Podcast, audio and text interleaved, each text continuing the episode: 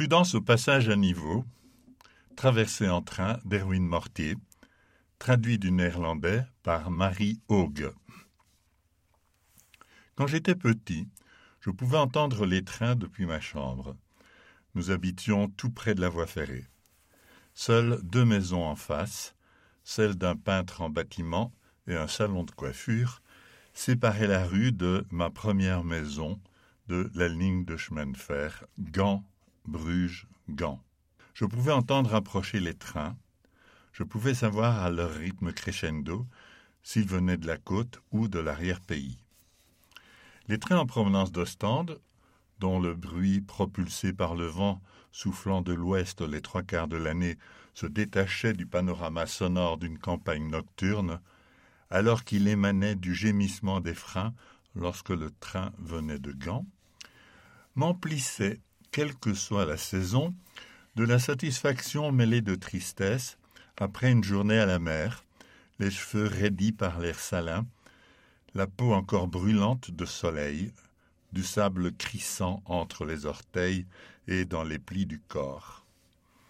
Pas de plus grande béatitude que de voir défiler les prairies fauchées, et si la fenêtre était ouverte, d'aspirer comme une ivresse l'odeur fade et douceâtre d'herbes sèches. En ce temps-là, il n'existait pas de tunnel pour piétons à côté du salon de coiffure, mais un petit passage à niveau qui, jusqu'à mes six ou sept ans, était actionné manuellement. Lorsqu'un train s'annonçait, le chef de gare téléphonait de la gare, située à quelques centaines de mètres plus loin, à son employé qui attendait dans un étroit cagibi près de la barrière. Il y avait chaque heure un train de Gand et un de Bruges, et parfois un train de marchandises et un train rapide. Le garde-barrière était généralement occupé à lire le journal et à faire les mots croisés. À présent qu'il y a un tunnel, je peux passer sous l'endroit où, en mille neuf cent vingt-huit, un de mes arrière-grands-pères fut écrasé, n'ayant pas réussi à maîtriser à temps son cheval qui s'était cabré sous le vacarme de la locomotive en approche. Tout le village sortit pour voir les ravages. Je n'ai jamais connu cet aïeul, à cause de cette locomotive et de ce cheval cabré dont le récit m'a été transmis.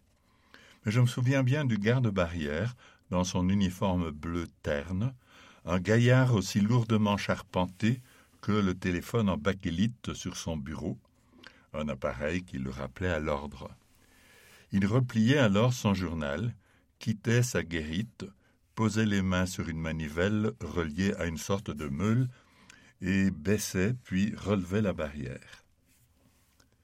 L'été, les jours de canicule, il accrochait sa chemise d'uniforme gris-bleu sur le dossier de sa chaise et accomplissait son devoir en maillot de corps. Il avait alors tout l'air d'un meunier, un homme qui broyait la journée informe en une mouture de période d'arrivée et de départ. Lorsque le train passait, nous pouvions apercevoir par les fenêtres les voyageurs dans leur cocon roulant. Mon compatriote Cyril Beuys, un écrivain de ma région, était modérément épris du chemin de fer. En train, on n'est pas dans le paysage, estimait ce fervent amateur d'automobile.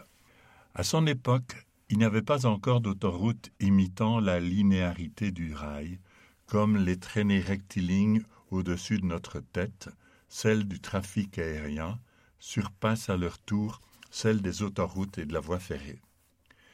Il voulait sans doute dire qu'en train, on n'est pas dans un récit, vu la façon dont il slalomait dans sa Minerva sur les routes sinueuses bordées d'ormes, de hêtres, de chênes, de frênes ou de peupliers, sans être arrêté par un lent et problématique convoi de chemin de fer. L'opposition entre ville et campagne reposait sur l'incompatibilité entre le circulaire et le linéaire. Dans mon enfance, le village constituait encore largement une communauté centripète qui, au plan spirituel, était axée sur l'église placée au centre et au niveau politique sur la tout aussi centrale maison communale, où la noblesse locale faisait généralement la pluie et le beau temps. Ces deux centres de gravité interagissaient admirablement et assuraient une cohérence sociale que l'on pourrait au mieux qualifier de féodalisme officieux. L'arrivée du chemin de fer menaçait de rompre cette hégémonie. Les curés aimaient dénoncer du haut de la chaire les dangers de la ville, ces lieux où rôdaient le socialisme et la libre pensée. Dans ma jeunesse, ces sermons apocalyptiques s'étaient déjà calmés, mais mentalement, le village continuait à se voir comme un monde sans tache, une communauté soudée, à la différence de la ville où l'anonymat créait toutes sortes de possibilités, pas nécessairement les plus vertueuses. Mais on oubliait, ou il ne venait à l'esprit de personne, que presque tout un chacun au village gagnait son pain à la ville et l'avait toujours fait.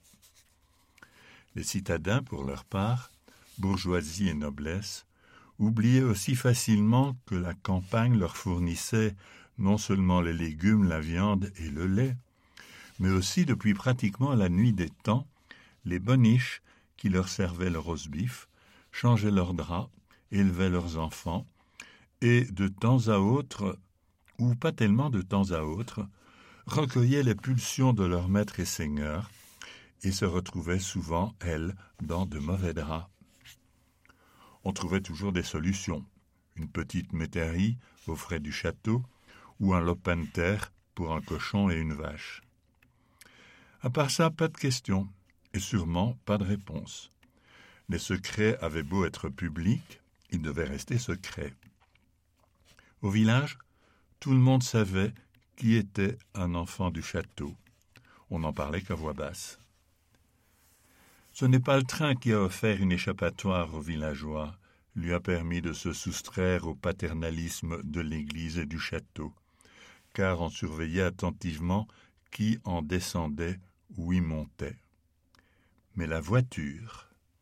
À la campagne, la grande migration vers la modernité n'a vraiment commencé que dans les années quatre-vingts du siècle dernier, avec le pied sur la pédale d'accélérateur dans le sillage de Cyril Beuys. L'autoroute existait déjà, une nouvelle ligne à travers le paysage. Il faudrait cependant attendre la prospérité qui mettrait la voiture à la portée de tous. Entre-temps, le rail servait aux laissés en rade, des gens qui, comme moi, ont la phobie de conduire, des personnes âgées en excursion pour une journée, des étudiants trop jeunes pour le permis, et entraient même en concurrence avec d'autres lignes, les invisibles au-dessus de notre tête, celles des compagnies aériennes, au point d'essayer aujourd'hui d'acheminer aussi vite à destination tant les voyageurs que le fret. Nous devenions accessoires, des phénomènes marginaux. Freud a eu recours à la métaphore du train, qui n'est pas dans le paysage comme une possibilité pour ses patients et leurs troubles neurotiques d'exprimer tout ce qu'ils refoulaient. Il leur suggérait de se comporter comme un passager assis à la fenêtre d'un wagon de chemin de fer, décrivant à un compagnon de voyage la succession des panoramas qu'il voit là. En gros, il leur demandait d'essayer de regarder du coin de l'œil, ce qui était apparemment accessoire, de manière aussi fugitive et saccadée que les panoramas qui s'enchaînent à la fenêtre d'un train, ce avec des résultats mitigés. On a beau ne pas être dans le paysage, quand on est dans le train, le paysage est en nous. Il est irrémédiablement contaminé par des souvenirs, des attentes, des angoisses et des désirs. La tentation de les assembler en un récit cohérent subsiste. Étais-je réellement l'enfant qui se laissait envoûter par l'odeur des prés fauchés, ou ne le suis-je qu'en y repensant maintenant, en élargissant cette impression olfactive à l'arôme d'un monde qui semblait plus prévisible que le nôtre aujourd'hui ? À moins que je ne le sois qu'en évoquant maintenant ces voyages en train. Chaque départ était une arrivée, et chaque arrivée, un départ. Les souvenirs ne sont pas statiques. Je me rappelle combien, à l'adolescence, j'étais fasciné par mes compagnons de voyage. Tous étaient plongés dans leurs pensées. Ou étaient-ce les pensées qui se libéraient à la cadence hypnotique des arrêts et des départs, la musique des roues sur les rails? Des gens laissant le champ libre à leurs pensées qui se réverbèrent sur leurs visages. Ce qui, de l'océan de leurs réflexions, affleure à leur conscience, affecte fugacement les muscles sur leur front et autour de leurs lèvres, divise ces surfaces en continents, émiettés par une habile tectonique et bientôt réunis.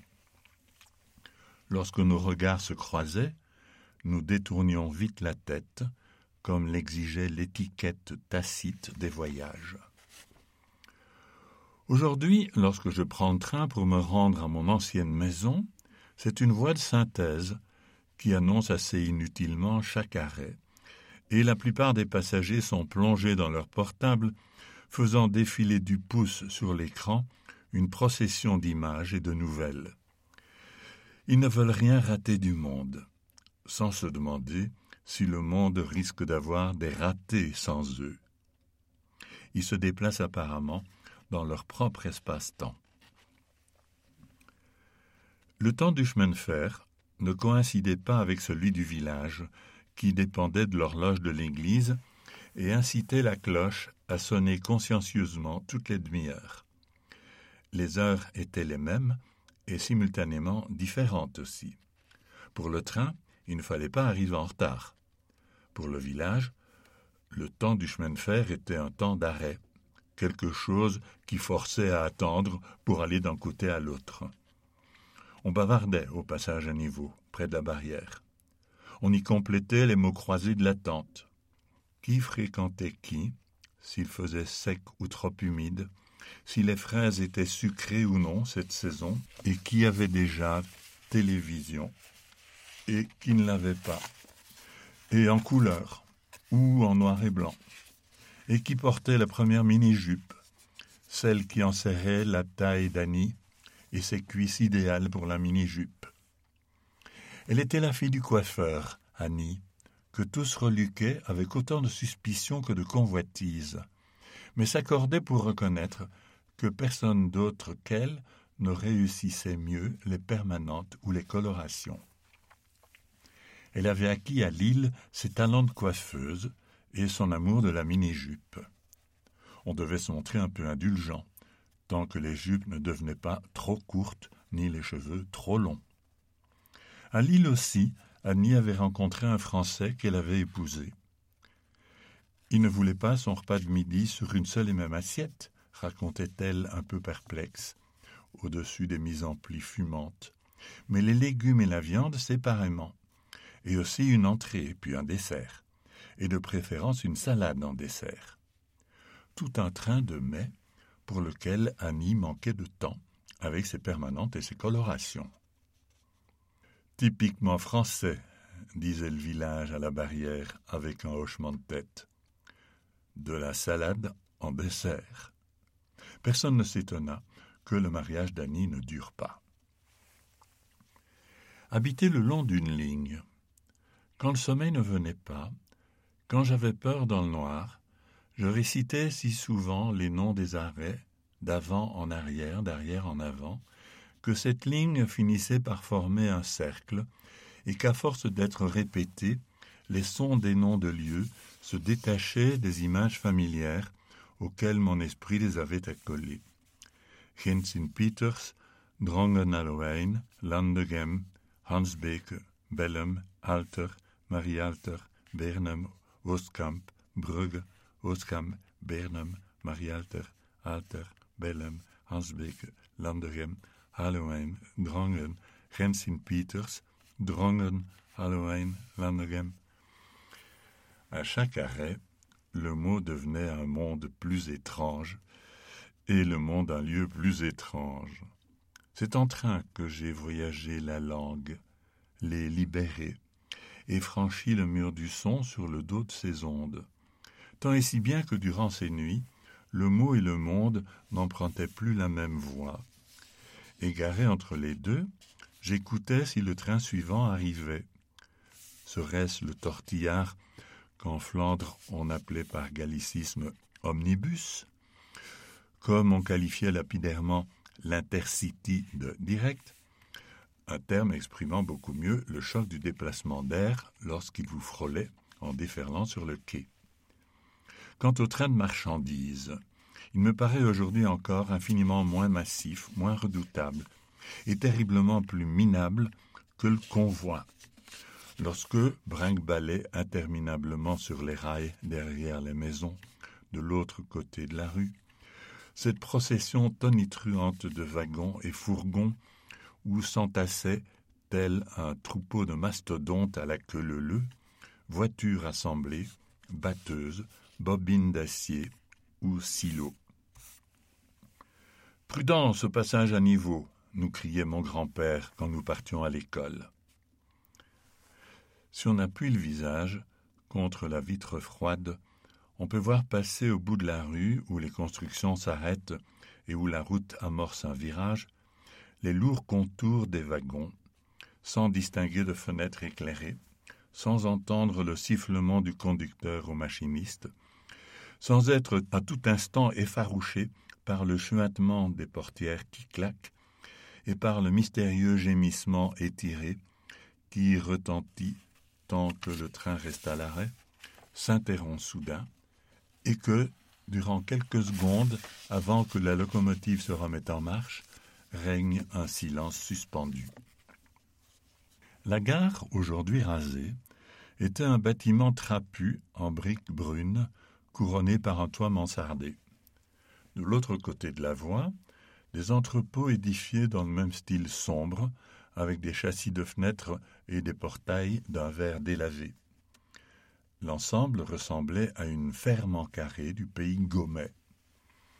Ailleurs, les gares se déguisaient en villas provençales, avec de larges baies donnant sur le quai, une marquise vitrée, et à l'époque déjà, dans les années soixante-dix du siècle dernier, des ferronneries qui n'avaient pas été repeintes depuis des lustres, si bien que la rouille perçait à travers les écailles.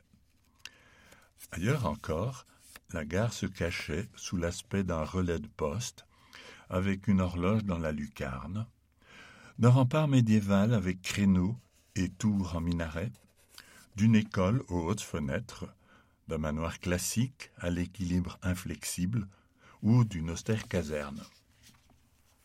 C'était comme si, par leur vitesse, les trains ne transportaient pas seulement le pollen de plantes qui poussait normalement dans la région des collines ou dans les dunes, de sorte que sur le talus de la voie ferrée jaillissait une débauche de flore égarée, mais avait également arraché à leur milieu naturel des pans entiers de construction et les avait aspirés dans leur sillage. Constantinople, Marseille, Rome, Madrid, Aix-en-Provence, Hallein, Varsovie, Tranchienne. Nous avons souvent voyagé en train lorsque nous étions vingtenaires ou trentenaires, mon mari et moi. L'année où nous nous sommes rencontrés, le mur de Berlin tomba et le rideau de fer qui divisait l'Europe s'effondra de lui-même. Soudain, l'Est oublié du continent et l'Ouest oublié durent se souvenir l'un de l'autre, ce qui, jusqu'à ce jour, ne fonctionne pas toujours très bien. Nous aussi dûmes alors nous rappeler qui nous étions, deux enfants qui ne rentraient pas dans les moules requis, deux garçons qui se sentaient laborieusement attirés l'un vers l'autre. Nous sommes allés à Prague au printemps dix-neuf cent quatre-vingt-dix, l'année qui suivit celle où, du cliquetis de leur trousseau de clés, les Tchèques avaient rembarré leur leader enrouillé et où tout s'était retrouvé en apesanteur. Nous avons pris le train de nuit, et étions éperdument amoureux. Rieurs et sérieux tout à la fois, nous avons passé par jeu un contrat de mariage dont le critère principal était l'autorisation de puer modérément, ce qui, aujourd'hui encore, me fait sourire. Les amours romantiques sont dénués de personnalité, Elle se cherche elle-même et pas l'autre dans toute son altérité. L'intention était sans doute d'autoriser un romantisme modéré. Il va sans dire que nous avons péché. Entre Francfort et Prague, lors d'un de ces arrêts nocturnes, une famille roumaine qui avait fait les achats en Allemagne monta à bord. Un fils ou beau-fils serviable embarqua des quantités impressionnantes de valises, débordant de toutes sortes d'appareils électroménagers, plus des enfants et des petits-enfants, plus aussi une grand-mère, empaquetée dans un amalgame de corsets et de vêtements noirs, qui se laissa tomber sur la banquette en face de nous et serrait sur ses genoux un immense sac à main. Un Canadien renfrogné, qui avait passé tout le temps à somnoler d'un air renfrogné dans un coin, et n'avait donc pas dormi, leur réclama en français et en anglais leur titre de transport, car, selon lui, toute cette engeance n'avait pas réservé. Il nous regarda pour trouver des alliés, mais nous nous tûmes. Finalement, il éteignit de mauvaise grâce la lumière dans le compartiment et se retira dans son coin, renfrogné et insomniaque. La grand-mère poussa un soupir indulgent, et nous soupirâmes de concert. Un vague sourire apparut dans le paysage de sillons et de rides qui était son visage. Le train redémarra, et autour d'elle, toute la famille s'assoupit. Même le fils ou beau-fils dans le couloir, parmi les valises et les sacs qui n'entraient pas dans les filets à bagages. Elle seule resta éveillée, assise bien droite, les mains serrées sur cet immense sac, jusqu'à la gare où ils prirent une correspondance. Qu'est-ce qui la tenait éveillée? Quelle vigilance s'était insinuée jusque dans ses fibres, jusque dans ses doigts, qui ne lâchèrent pas un instant son monumental sac à main? C'était manifestement une paysanne. Ses mains, une cuirasse de callosité, trahissaient des décennies de travail acharné du sol. Peut-être ce sac était-il pour elle une motte de la terre familière à laquelle elle avait arraché des choux, des pommes de terre, des enfants et des petits-enfants. Je reconnaissais l'opiniâtreté des paysannes de mon enfance à ses solides bottines, à ses vêtements, au foulard sur sa tête que ne dénouait pas, bref, à tout, même à ses fibres, faite d'indestructibilité. Elle aurait aujourd'hui largement dépassé les cent ans si elle vivait encore. Au cours de cette nuit, entre ouest et est, elle n'ouvrit qu'une seule fois son sac, à la recherche d'un mouchoir, et des profondeurs du cuir jaillit l'odeur de chocolat et de citron. Et maintenant, maintenant que j'y repense, je me souviens de l'extase des anciens de ma famille, lorsqu'ils racontaient comment, dans leur enfance à la Libération, après la Seconde Guerre mondiale, les soldats canadiens leur avaient lancé de leurs tanks et de leurs jeeps du chocolat et des cigarettes, et de temps en temps, une orange, le butin le plus convoité. Nous croyions, disaient-ils, qu'on pouvait mordre dedans, comme dans une pomme. Et ils prenaient un air aussi pincé que nous, les Occidentaux, quand un demi-siècle plus tard, les masses populaires de l'Est se ruèrent aussi vite qu'elles purent, non sur les bibliothèques ou les musées les plus proches, mais sur les supermarchés et les magasins d'électroménager. Nous trouvions ça trivial. Du moins, ils trouvaient ça trivial, ceux qui n'avaient jamais vu, à peu près partout à l'Est, à Moscou, Leningrad, Varsovie ou Leipzig, les longues files d'attente dans des magasins où il n'y avait de toute façon rien à vendre, et sûrement pas de citron. Le plaisir de pouvoir renifler une orange et de garder la pelure intacte de surcroît incarnait une liberté que nous trouvions si évidente que nous l'avions oubliée. Un jour à Berlin, j'ai traversé une grande surface dont les rayons étaient vides. On y vendait, assez étonnamment, que des oursons en peluche de nylon et des tas de betteraves rouges, ce qui ne me parut une combinaison nourrissante, ni pour l'estomac, ni pour l'esprit. Autrefois, la gare se composait d'un guichet et d'une salle d'attente, et d'un chef de gare. Quand on entrait, La porte battante isolait le monde familier de cet autre, où la distance n'avait plus d'importance. Le chef de gare délivrait les billets et décrochait le téléphone pour annoncer un convoi problématique. Aussi rapide et efficace que se veuille le train, durant toutes ces années depuis mon enfance, on n'annonce que des retards, jamais d'accélération. Avant même que le marteau-piqueur ne s'y soit attaqué, la salle d'attente devint de plus en plus nue. Les guichets furent condamnés dès les années quatre-vingt. On ne pouvait plus y acheter de billets. Un jour, une feuille A quatre, collée à la hâte sur la porte battante, annonça, avec un sens bureaucratique de l'absurde, « Afin de garantir un meilleur service à nos voyageurs, ces guichets ont été fermés. » Kafka aurait pu en rire. Dans le mur peint en bleu pâle, un trou révélait la trace du tuyau de poêle à charbon, qui, l'hiver, enduit les vitres, comme s'ils avaient été colmatés avec du papier calque. L'endroit faisait penser à un sauna. Navetteurs et écoliers, entassés les uns sur les autres, avec leur chaleur corporelle, et puis ce poêle, si brûlant qu'il faisait fondre les caractéristiques que nous enfilions et ôtons à longueur de journée en fonction des circonstances, au point de mettre à nu la forme de l'être que nous devenions en pénétrant dans la salle d'attente, voyageurs, passagers, individus sans contexte, mais avec des documents et des titres de transport. L'être que je suis, quatre décennies plus tard, dans un monde qui a été recréé d'un horizon à l'autre, en une grande zone de transit, où il vous faut des papiers pour prouver que vous existez. Du fret humain, voilà ce que nous sommes devenus.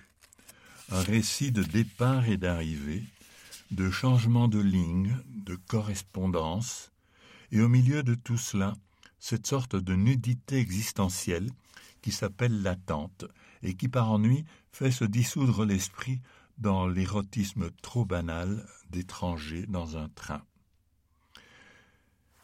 C'est ainsi que mon père a rencontré ma mère. Lui, employé des postes, elle, vendeuse de chaussures en ville. Ils s'observèrent du coin de l'œil pendant des semaines, se glissèrent timidement un peu plus près l'un de l'autre, jusqu'à s'asseoir face à face et engager la conversation. Que dis-je de jeunes amoureux ? Pas grand-chose probablement, et également tout. Après quelques mois, juste avant que ma mère se lève, elle descendait deux arrêts avant lui, mon père osa lui donner sur la joue ce premier baiser qui fut le commencement de tout. Sans le rail, je ne serais pas là. Ces mots ne sortiraient pas de ma plume. Nous dépendons des hasards. J'eus de la fièvre à Prague. L'automne y planait sur les toits et autour des clochers. Même la ville semblait avoir de la fièvre, arrachée à la langueur d'une dictature qui s'était grippée en grinçant dans ses propres rouages. Une nouvelle ère avait sonné. C'était comme si les rues et les maisons tanguaient encore sous l'effet du départ soudain, après des années d'immobilité. Tout et tous étaient pressés et avaient quelque chose à offrir. Sur le pont Charles, des soldats vendaient des uniformes et peut-être, dans les zones d'ombre, eux-mêmes aussi. La ville aspirait un flux de touristes séduits tout comme nous par les prix provisoirement très abordables encore. Dans les restaurants, les commis de cuisine assénaient, comme au bon vieux temps, des coups de maillet sur des tranches de bœuf pour ce que j'avais déjà vu à Moscou, transformer un seul beefsteak en quatre portions, servi avec un écrasé de pommes de terre farineuses et de choux trop cuits, la tambouille universelle du communisme à bout de souffle. Au-dessus de tout cela se dressait la forteresse de Prague, où résidait à présent Václav Havel, sans doute le président le plus réticent qui ait jamais été. Un écrivain fumeur compulsif, un dissident qui était soudain devenu chef d'État et cherchait à se soustraire à l'admiration du peuple qu'il avait choisi. Je veux souligner que ce que nous entamons maintenant est une démocratie, pas une monarchie, rappelait-il à tous ses concitoyens. Léos, un jeune homme propret, en veste et chemise sur mesure, avec qui nous avions un vague contact, nous recueillit après une nuit désastreuse chez un certain Marcus, un type miteux en tennis et survêtement violemment fluo. À la gare, Marcus nous avait proposé un hébergement, et tandis que nous dormions dans son appartement, il nous avait dépouillés de la moitié de nos sous. Durant notre sommeil, une altercation éclata dans la pièce voisine entre lui et des gens qui lui réclamaient manifestement quelque chose de toute urgence. Il leur devait sans doute de l'argent. Ça discuta à grand renfort de points d'exclamation, puis les voix se turent et le calme tomba. Nous nous étions rendormis et avions constaté au réveil que nous avions été dévalisés. Marcus ne voulut évidemment rien avouer. Léos nous logea chez Lucie, dans son appartement proche de la place Venceslas. Une étroite cuisine jouxtant une pièce plus grande qui servait à la fois de living et de chambre. Contrairement à Léos, aux vestes et chemises compassées, à la diction parfaite, aux lunettes et à la montre-bracelet dernier cri, Lucie ressemblait à un bric-à-brac. Avec sa frange trop longue et sa robe qui paraissait composée des mêmes lambeaux de papier peint que ce qui tapissait ses murs, elle avait un air maladif et pâle. Elle réchauffait son studio à l'aide de pots de fleurs renversés sur la casinière dont elle allumait la flamme. Elle dormait sur un sofa dans sa cuisine, nous laissant l'autre pièce où nous dormions pareillement sur un sofa, un peu plus large cependant. Il n'y avait ni salle de bain ni toilette, sauf dans le hall, un cagibi que semblait utiliser un quart de la population pragoise. Peu et modérément, n'était manifestement pas à l'ordre du jour. Léos se comporta avec prévenance envers Lucie quand il nous hébergea chez elle et nous invita avec elle à un happening artistique sous le socle de la statue gigantesque de Staline qui avait encore dominé la ville longtemps après la mort du dictateur, avant d'être finalement dynamitée. Simona, la petite amie de Léos, toisa Lucie avec un mépris qui me déconcerte encore lorsque nous passâmes chez elle en nous rendant au happening. Elle occupait dans le centre de la vieille ville un appartement au parquet brillant, au mur d'un blanc très mode, dépourvu de toute moisissure, aux palmiers en pot et à la musique d'ambiance, provenant d'une installation stéréo et non des voisins, comme chez Lucie. Indubitablement, Lucie contribuait aussi au paysage sonore de son logement bancal. Elle était peut-être ravie d'avoir pour une fois des locataires qui n'accaparaient pas uniquement son canapé. Elle errait, aussi égarée que nous, sous le socle de Staline. Les débris de la statue s'entassaient entre les piliers de béton. Des étudiants de l'Académie des Beaux-Arts avait posé sur les vestiges un crâne en papier mâché. Des aquarelles encore dégoulinantes, figurant des squelettes, étaient accrochées à des cordes à linge. En dessous, des bandes de jeunes de notre âge fumaient d'étranges cigarettes et discutaient de liberté. Un groupe jouait du rock bruyant, qui ressemblait plus à une collision en chaîne qu'à de la musique. Des silhouettes exécutaient une danse de la pluie dans la lumière de quelques projecteurs. Personne ne faisait attention à nous. On aspirait la liberté, dansait pour s'évader de la pesanteur des décennies écoulées. Léos et Simona observaient avec un amusement presque moqueur. Vu leurs appartements, leur liberté de mouvement à tout point de vue, ils jouissaient depuis longtemps de cette liberté. Ils étaient manifestement des enfants de la noblesse du communisme et feraient sans bavure la transition d'un capitalisme à l'autre, d'une aristocratie à l'autre. Lucie, qui regardait la bousculade autour d'elle, dit soudain en mauvais anglais « See you, I have to work ».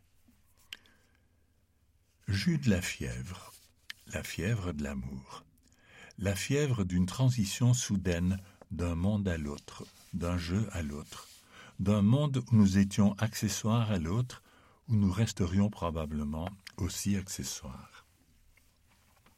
Nous avons visité le cimetière juif, au coin de la rue de l'appartement de Simona, un endroit où personne ne venait, sauf sans être vu. Comme le veut la tradition juive, les tombes n'étaient pas plantées de fleurs ni semées de bouquets. Sur les dalles funéraires reposaient des cailloux, et entre ces cailloux émergeaient çà et là des petits mots que nous n'avons pas dépliés. Nous nous taisions, nous sommes allés nous asseoir sur un banc, avons approché nos fronts et déposé çà et là un caillou sur une dalle. Nous resterons toujours accessoires, ai-je alors pensé. Des individus dans des salles d'attente, dans des zones d'ombre, des espaces intermédiaires, tolérés mais jamais bienvenus. Certes, un jour, nous pourrons nous marier et divorcer et avoir des enfants. Mais il suffira d'un seul imbécile pour proclamer que les hommes sont des hommes et les femmes des femmes, et que les hommes et les femmes vont ensemble et que tout le reste est contre nature pour à nouveau tout démolir. Y aurait-il jamais existé une société qui ne crée pas ces indésirables? Lorsque j'avais treize ou quatorze ans et regardais par la fenêtre dans le train qui me ramenait à la maison, un quadragénaire grisonnant m'avait glissé que c'était ceux de notre espèce qu'ils choisissent toujours en premier. « Retiens le bien », ajouta-t-il. Il devait descendre à l'arrêt suivant. Il était assis de l'autre côté du couloir et m'avait interpellé pendant que mon camarade, un copain de classe, était allé aux toilettes. Je ne compris pas ses dires, quoique si, en fait. Ces paroles ont continué à me hanter. Intérieurement, j'ai toujours une valise prête pour le cas où il sera nécessaire de trouver des lieux plus sûrs. Chacun peut devenir une cible lorsqu'une démocratie dégénère et que transport signifie déportation, que ce soit ou non par chemin de fer. Nous avons pris le train de nuit, le moins cher, pour rentrer de Prague, deux ou trois jours plus tôt que prévu. J'étais brûlant de fièvre. Nous avons atterri dans un compartiment où nous étions seuls, jusqu'au moment où, pile avant le départ, un couple se posta en face de nous. Un homme qui, clairement, n'était pas tout à fait homme en raison d'une jupe moulante en feutrine, pas une mini, et d'une perruque qu'il ou elle rajustait de temps à autre sur ses oreilles.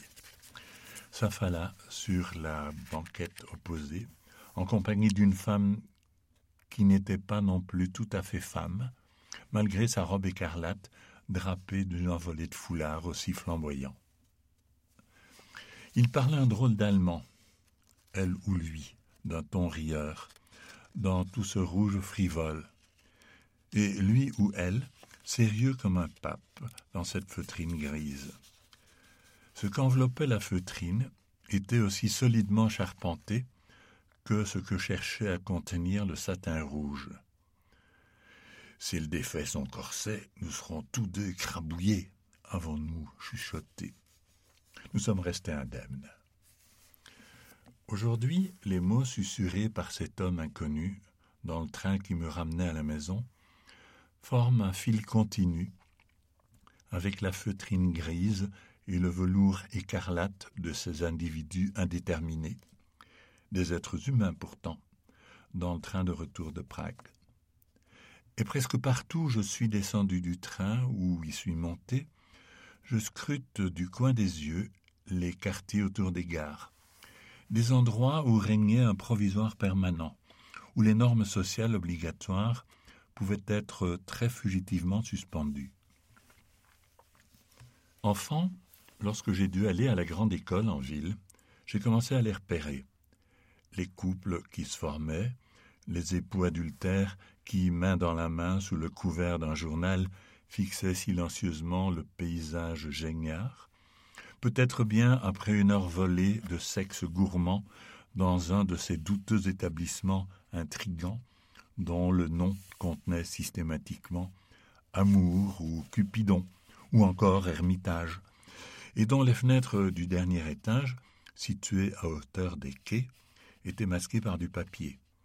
Comme dans les toilettes de la gare, les chambranles de porte, les portes elles-mêmes, les joints entre les carrelages jaune sale des murs, disparaissaient sous un entrelac serré de numéros de téléphone, couilles, pines, nichons, cons et taches suggestives que la dame Pipi, une cyclope osseuse à la toute fumeuse, ne se donnait plus la peine d'effacer avec une serpillière qui n'avait pas été essorée depuis des lustres dans le liquide grisâtre du seau posé contre le pied de la table sur laquelle elle rangeait sa petite monnaie. C'est par ce no man's land de bordel et de maisons closes que je devais passer en allant à l'école et en revenant de l'école à la gare. Longer ces troquets où, dans l'obscurité de l'embrasure de la porte, des flippers déclenchaient une tempête épileptique d'éclairs, où des femmes aux coiffures en tapis brosse, perchées sur des tabourets de bar, se pâmaient dans des bras tatoués, tout en berçant une poussette d'une main distraite et en hurlant par-dessus le jukebox des noms comme Tamara ou Anouchka, un nourrisson braillard. Je ne jetais qu'un coup d'œil furtif à l'intérieur, redoutant une remarque du surveillant. Un grand squelette se démenant comme un diable dans un bénitier qui nous attendait chaque matin à la gare et le soir au portail de l'école pour nous piloter sans dommage moral à travers les tranchées de Sodome. Le chemin de fer attirait aussi d'autres amants, aspirant à des étreintes plus radicales.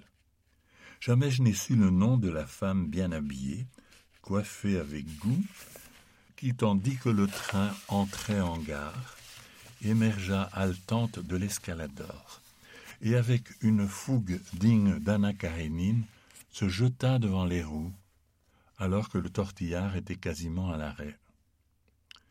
Elle remonta à quatre pattes sur le quai, tapota assez inutilement son tailleur pour en enlever la saleté, écarta des voyageurs soucieux et dévala l'escalator aussi vite qu'elle s'y était engouffrée. Je ne l'ai jamais revue, mais je me rappelle de manière aussi précise et aiguë qu'alors l'expression de désarroi absolu sur son visage, son absence totale de honte, sa soif acharnée de rencontrer la mort. Un rendez-vous qu'elle ne raterait pas la prochaine fois, elle en était sûre. Quelle liaison sans espoir l'avait poussée à prendre congé d'elle-même? Quel amoureux lui avait fait miroiter des rêves qui s'étaient évaporés? Et où, dans quel appartement ou quelle chambre, avait-elle enlevé ses collants, son petit tailleur, pour se débarbouiller, se laver de quelles illusions?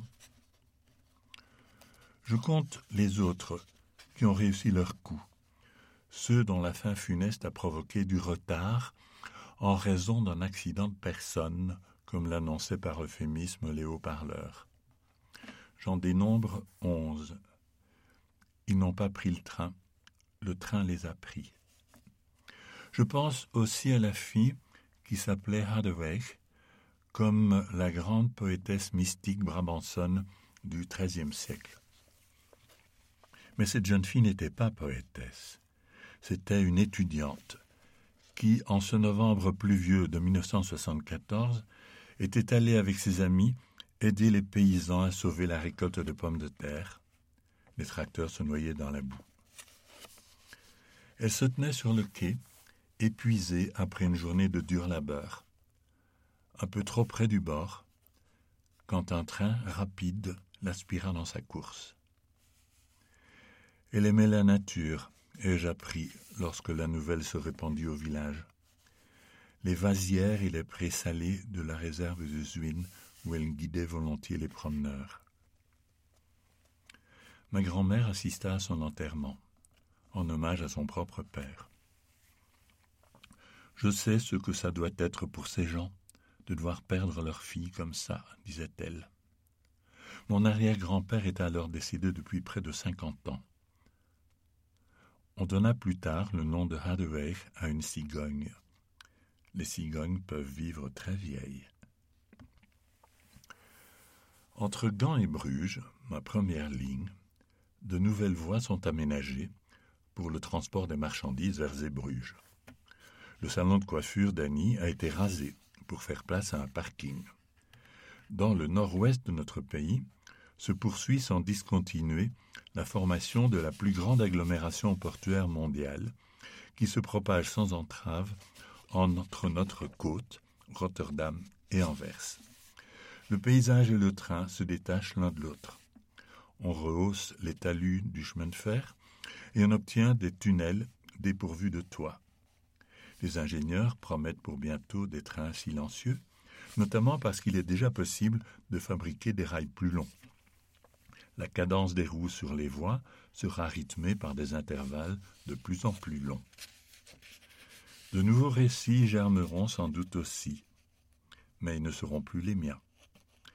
Même la vie connaît ses arrêts. Quand on est jeune, on vit pour ainsi dire en s'éloignant du berceau. Et on se rend compte qu'on vieillit quand on commence à vivre en direction du tombeau. Avec toutes les perspectives qui s'étendent encore devant eux, des jeunes s'indignent souvent de m'entendre parler ainsi.